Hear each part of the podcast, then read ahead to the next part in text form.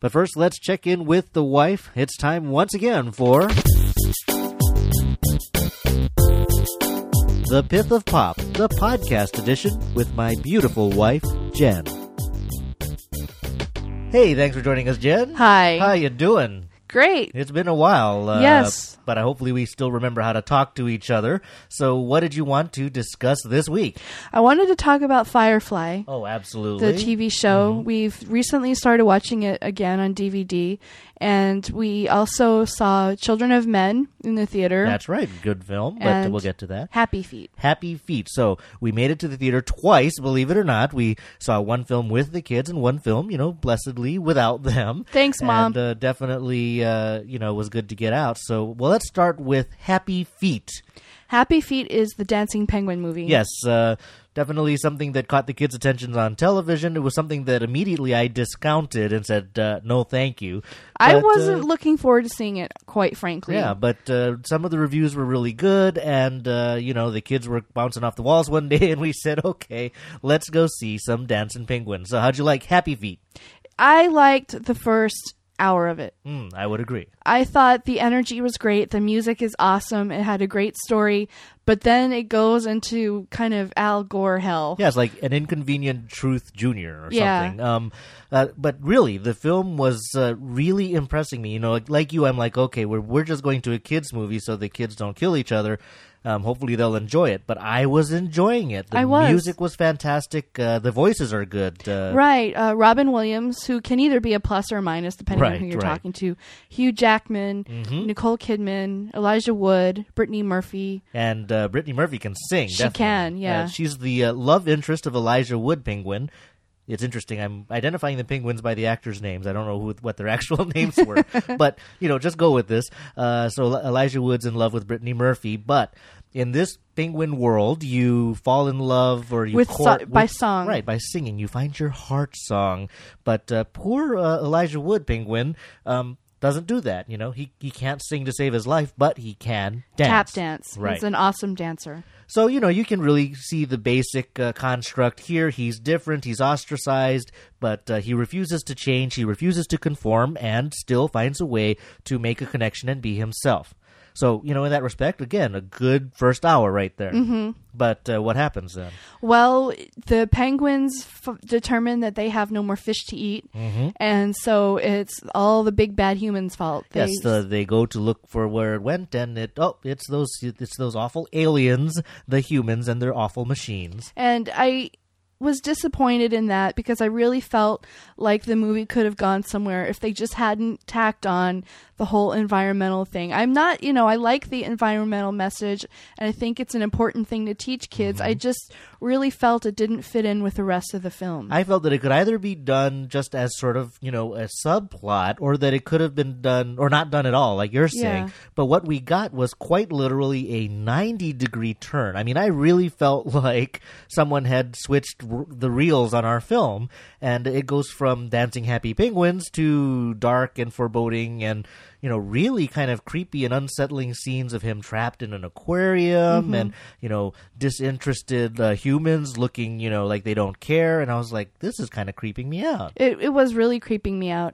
Um, the one thing I really found to be remarkable was the music in this film. hmm right. So, notwithstanding the uh, whole environmental thing, if you can actually just sort of ignore that part, the music was great. the soundtrack was really really amazing lots of stevie wonder Mm-hmm. um, prince's kiss uh, lots of other really great stuff Yeah, I mean, I, every every time they would start, it was there were lots of mashups Mm-hmm. or medleys, and you know we were just elbowing each other because oh, there's that song and there's that song. Um, interestingly, there you know the film did get good reviews, but there was also a strong backlash. In part because of the Al Gore thing, but in part because of the music choices. right i mean i wouldn't have necessarily put kiss in a kids movie Right, but right. You know that's just that's me but i liked it anyway i really thought that the music was great and the soundtrack alone would be worth buying Absolutely. I mean, I'm, I I don't I don't look forward to maybe explaining to our kids the meaning of some of those lyrics. But then again, our kids' favorite song is Centerfold, so what do we know? um, so yeah, the music was good. It's I I I, I just really wish uh, it really could have been something much better. It could have. It could All have. right. Uh, now, uh, the other film was one that we went to see on opening night Mm-hmm. Children of Men. Children of Men is about the best movie I've seen in a long time. Yeah, it was really a couple years. It is disturbing and creepy and and hard to watch, but it's just beautiful. Yeah, it is. It's, it's a beautiful story. It's a beautiful. It's just beautifully shot.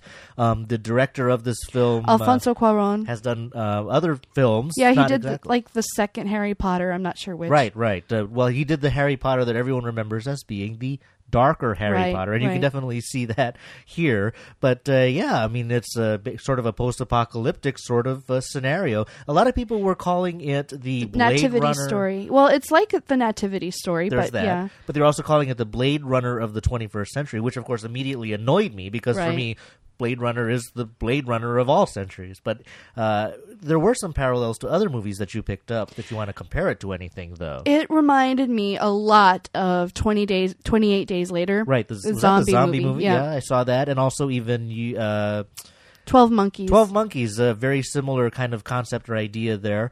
Um, but uh, again, it it was it you know it's a beautiful exercise in filmmaking, something that you want to watch once to understand the story, and you want to see it again just to see how it was all made. There are really really long takes, just 5 minute like at, at a time, no cut takes that are breathtaking to watch. And I actually read an article, you know, the, the gun battle part. Um, that was actually accidental.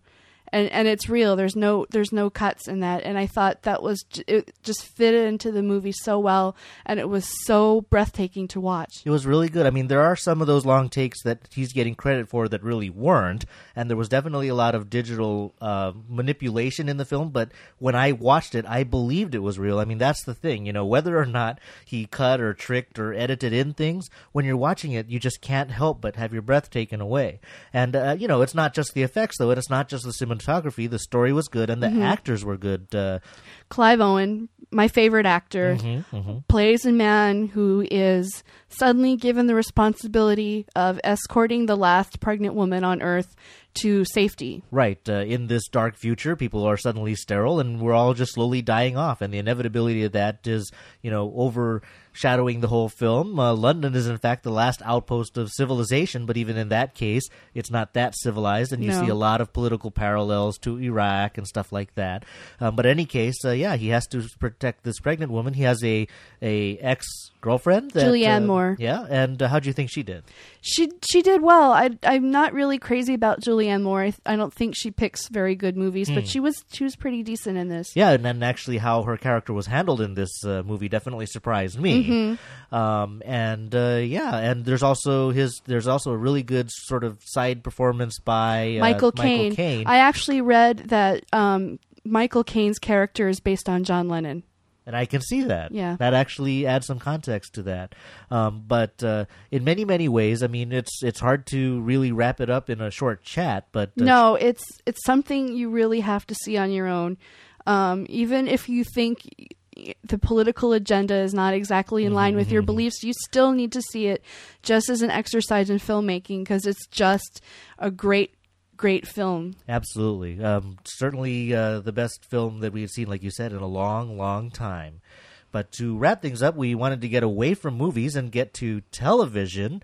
Um, we've actually been working on DVDs, but this is a series and specifically one box set. Right. It's Firefly. It ran for half a season on Fox. Mm-hmm. We actually got the DVD set for Christmas like two years ago. Right. And we hadn't watched it, and we kind of had nothing to watch one night, and we dug it out. Well, actually, we started with the movie. Now, Right. there's a movie based on this series called Serenity, and that by itself is worth seeing too. Um, but uh, after, and it actually chronologically comes at the end of the series, so actually we kind of ruined things for us, sort of, by watching the movie first. But as it turns out, um, because we enjoyed the film so much, we wanted to see where it all came from, and the series is is great. It's it's funny and dramatic. It's a s- it's basically a space western. Right. You know, it did run a very short period of time. You know, peop most people like us found it after it was gone, but I can see why it was so short lived to an extent because it's impossible to really categorize or even describe in a sentence. Right. Is it a western? Is it a space movie? Or is it a drama or a comedy? Uh, what is it? You know, an ensemble show? It's everything. It is.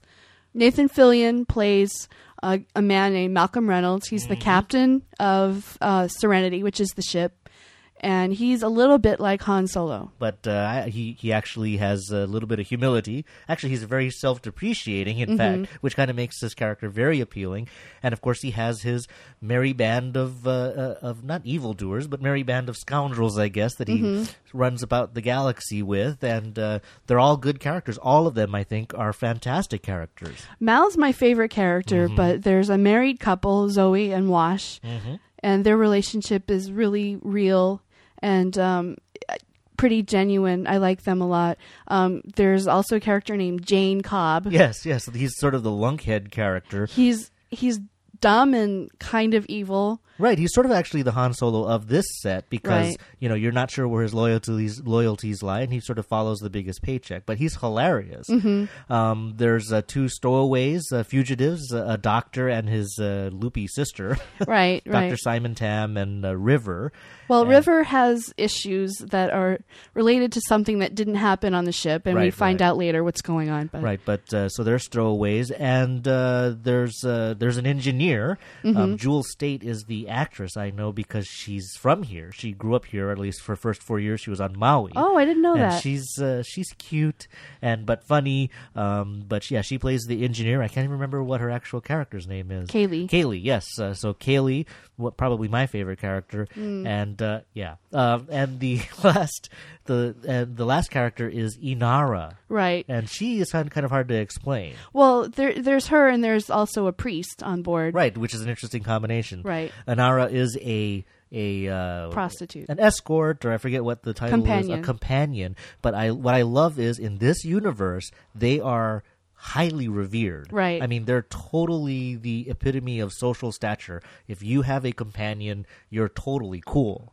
you So know? it's kind of a business arrangement between her and Mal. She gets to rent out space, and he and she makes him look good. Right, and uh, yeah, she adds an air of respon- of respectability to his little scoundrelly spaceship. I love that, and you know, she's she's kind of pretty. Yeah, kind of pretty.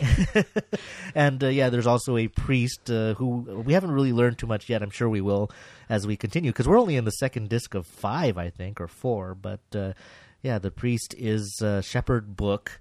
Um, but uh, all in all, I mean, I want to get to know all of these characters better. The interaction is fantastic. The stories are fantastic. I mean, I mean, basically, we're asking ourselves every time we watch this show. why? Yeah, why wasn't it huge? Why Yeah. didn't it take over the world? And of course, now it has. I mean, it's got the biggest following uh, after it ended, which is just strange, but it definitely deserves it, and uh, definitely something uh, we're glad to get into. But it's, it's it's just taking us a while to get through it, though. Um, so don't tell us how it ends. Oh, actually, we know the movie tells you how it ends. yeah. All right, so those are our uh, movie and TV picks for the week. So let's get our star ratings. I'm not sure if that applies to television, but we'll do it anyway. First, Happy Feet, Jen Three. three stars for the almost perfect Happy Dancing Penguin movie with the Al Gore ending. Uh, Children of Men, Five. five stars, gotta be. After all of that, you knew we loved it, and uh, we highly recommend it. And uh, I'm, is it up for an Oscar or anything? I haven't. No, I, I think it might not be eligible because Oh, it didn't okay. premiere in Los Angeles. I'm not sure. I have to find out about that. Well, it would. Uh, I would give it an Oscar. I would too. Uh, even the just technical ones, I'd be happy with. So five stars there, and finally, Firefly. Firefly, the TV series. Thumbs up. Yeah, thumbs up. I don't know if you give a star rating to a television series, but I would definitely pick it up. You know, one thing about TV shows, and we can say this about Lost, for example, is when you get into them when they're happening, you're kind of worried about getting sucked into something that will take forever, right? Mm-hmm. With Serenity, with Firefly, I'm sorry, you know it's going to end. You've Yeah. got four C- four DVDs, and you've got the whole universe in your head, so it's totally worth it. Pick it up. Absolutely. All right. Well, that was great. Thanks for joining us, Jen. My pleasure.